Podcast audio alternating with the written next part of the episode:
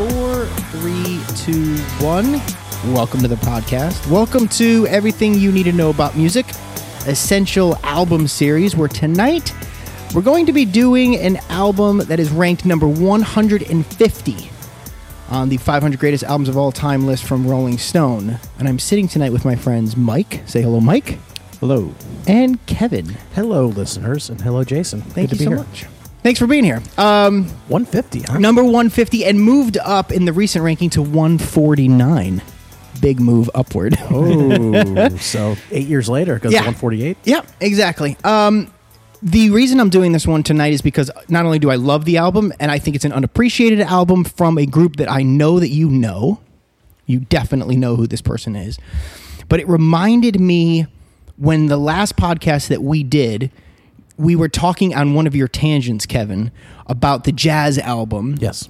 and you had said how can the per and, and that was the comedian that was kind of playing along with very experienced jazz musicians and just basically tinkering on the piano how does he know what what to play and it kind of works and kind of doesn't Wait, so there's no way that album by H. Jon Benjamin is ranked number one. no correct no Stone? correct Okay, no Just no, it- sure. it- no absolutely not it only made me you had made the comment that maybe it was in c and they could, Right. he could play all of the white keys Yes. And I said, you know what?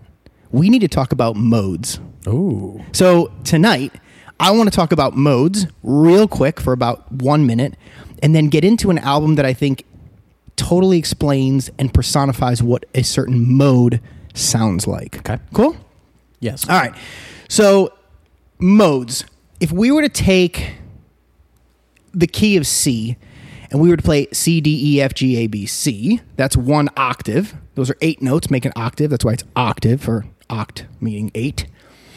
You could play all of those white keys on a piano because there's no sharps or flats Right. right? Okay. Okay.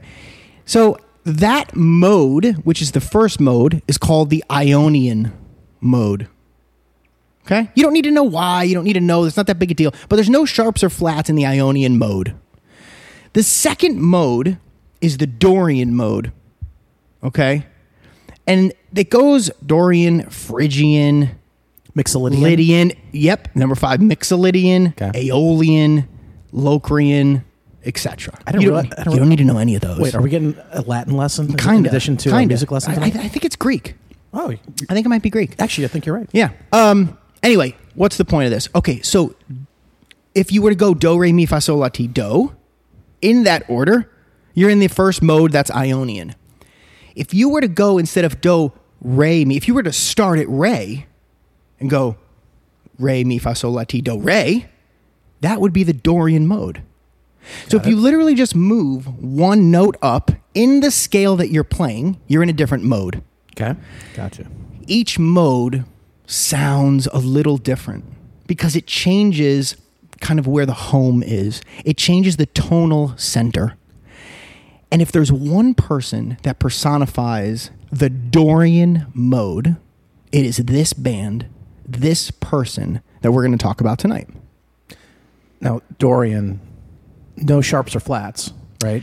Uh, no, Or- or- or- it does. it does. It does. Okay, so and in fact, it's a one. minor mode. So you're so if you were in C in, I, in Ionian, D would be Dorian. If you started on D, and went D to D as an octave, Gotcha, okay. because of where you'd have to play, there would be minors, and it's a minor minor tonality. All right. So- this guy's the Dorian. Correct. Any guesses, by the way, just for fun? It's not Roy Orbison. No, it's him. not. It's not. I'll tell you what I'm going to do. I'm going to play you one of the songs off of the album, the last track of the album. And I'm going to just see when you know who it is because I'm going to guess that you know just, and maybe it's a song you've heard of, but I'm guessing you probably haven't. But I'm going to say you're going to know by the way that it sounds, you're going to know who it is. Okay? Do we say who it is, or we just say, You can say who exactly- Or do I say, absolutely. hey, yes, I know who it is? Absolutely. Say who it is. So this album came out August of 1969, and only nine songs on the album. This particular band was more of a let's call them jazz fusion, experimental kind of music for the day, and really leaned. I feel like somebody taught them the Dorian mode, and they said, "Let's just go with this all the way through." And kind of carried through this person, this band's entire career. So they started as a jam band, which Kevin, I know you love.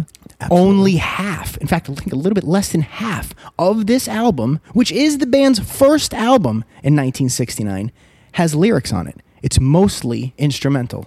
So, song number nine, where we're going to start, we're going to actually go backwards. We're going to go from nine and work our way up to one. So, backwards in order is this song.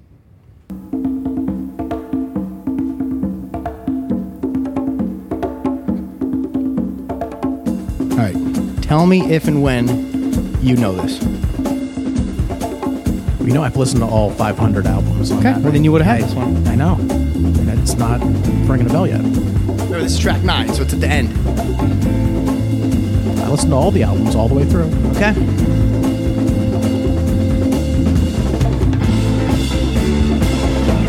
Santana. There you go. Carlos Santana. Does this not sound like Carlos Santana? We haven't heard a guitar yet, I say once the guitar comes in, right? you know for sure. Okay. 1969. Listen to the back and forth between him and Gregg Rolie, who plays the Hammond B3, that organ. I almost want to say, listen to this. I can't That's sit still. undeniable. That's I can't sit still to this song. I want to say that as good as Carlos Santana is on the guitar, and he's one of those definitely, you know, top 25 guitarists of all time, it's almost a organ band as much as he is Yeah. a guitar band because that that Hammond B3 sound, that gritty, distorted organ is always so present and so important. Well, just listen to this.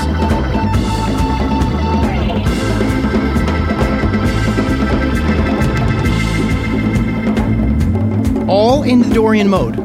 All if you were to play these notes, it's it's D minor pentatonic and the and the D Dorian the whole way through the entire album. It's almost comical, but it works so good. So if you like this, you like the entire album. right. It's so so good. Let me go to let me go to a spot real quick. He, he stays in his lane. Yeah. Listen to this theme back and forth. Listen to this little this little four note. Watch this.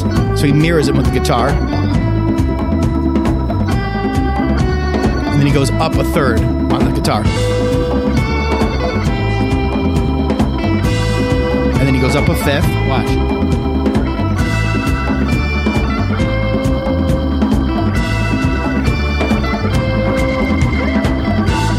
and just they do this. This song is in total almost seven minutes long. They got really popular because in 1969 when they did Woodstock, they were mm-hmm. one of the bands that absolutely people had no idea who they were. They kind of filled in at the last moment and killed it. Right. And they became so popular. This was one of the highlights of that festival. This is called Jingo, track number five. Jingo. Now listen to the similarities of this last song I just played and this one. Did you say the name of the album or did I miss it? It's Santana. Just It's album's just, Santana. Santana. Self-titled. Yep, self-titled. This oh, is Santana. Okay. Yep. There's that organ.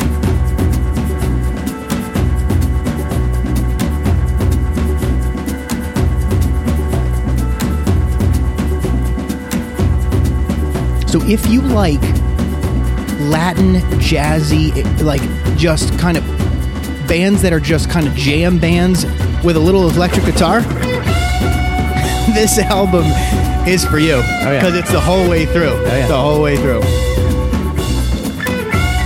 Just give me give me one more minute of this because it's so so good.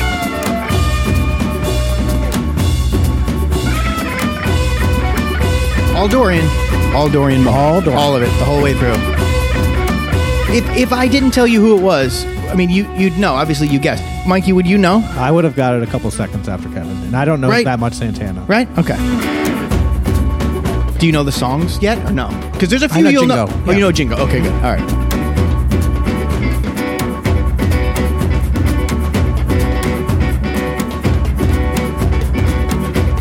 Here, and this is where the lyrics are. That's it. Right. Right? Now, All is right. that Santana singing? Because I know he doesn't sing. He much. doesn't sing. He Right. does backing vocals, so he will sing in that group setting. Okay. But it's Gregg Rolie who does most of the of the singing for the band. Yeah. All right, track four, Savor. That's how it starts. Again, all of the same mother, right? All from the same spot. It's a great beat. Great beat. I mean, you can't help it. And, and I've always thought of Santana because of that distinct guitar. You always know that it's him. Um, but until you mention the organ, you're Yeah. right. I mean, that is It's- such a critical part of his music. A I've huge part of all the considered that songs. Yes, that dirty, gritty Hammond B3 that Gregg Rolie is known for doesn't get the credit it deserves, though. It's so so good. All right, so that's Savor. I'm not, I've got to go quick on these. So I'm not going to spend too much time on this, but we have to go to track number two, which was their huge hit, which put them really on the map, which was this one, Evil Ways. Evil ways. And it's almost in comparison so cleaned up. Yeah. Compared to the jam band type style of the other Latin stuff that they do, but it's still such such a great song. The, the percussion is less prevalent. Correct. Say, right? Yes, agreed. It's a great song. So great. Yeah. So what I'll challenge you to do, if you can, is two things on this. One, if you if you like that style of music, which I'm a big Latin uh, fan, so those beats are just they kind of hit me in a certain way. Right. And if you like that, this album top to bottom is fantastic. So go through it. But secondly, and and more importantly, if you can pull up a couple of their live recordings, like uh, the Woodstock festival uh, show Yeah. and a couple of other live ones from that time, and play some of these songs because these are the songs that they really started with. Yep. They're even better live. The energy and the chemistry that they that these guys have on stage is amazing, and it Right. doesn't come through in like a song like like Evil Ways because it's almost like cleaned up and pro- and produced. Some of the stuff that they do on stage is incredible. They're jumping around. They're clearly let's say uh, inebriated in some way they're enjoying themselves more so than the audience it's awesome to watch the energy that they have is fantastic How big's the percussion section? Do you know? congas Must be a bells bunch, right? i Yeah. mean all these different kinds of drums african style rhythm beat drum things i mean it's just all over the place every one of the band members and there's sometimes like on the woodstock thing there'll be like 15 different guys just hanging out doing stuff clapping jumping around It. the energy is is spectacular so it's really really cool all right. So with that, I know we, we don't want to do these too long. So I just want to say if you like Santana and you like that kind of a style, please check out their first studio album, self-titled Santana, 1969, because I think you'll really, really like it. So now I'll say thank you so much for listening, and we'll see you next time.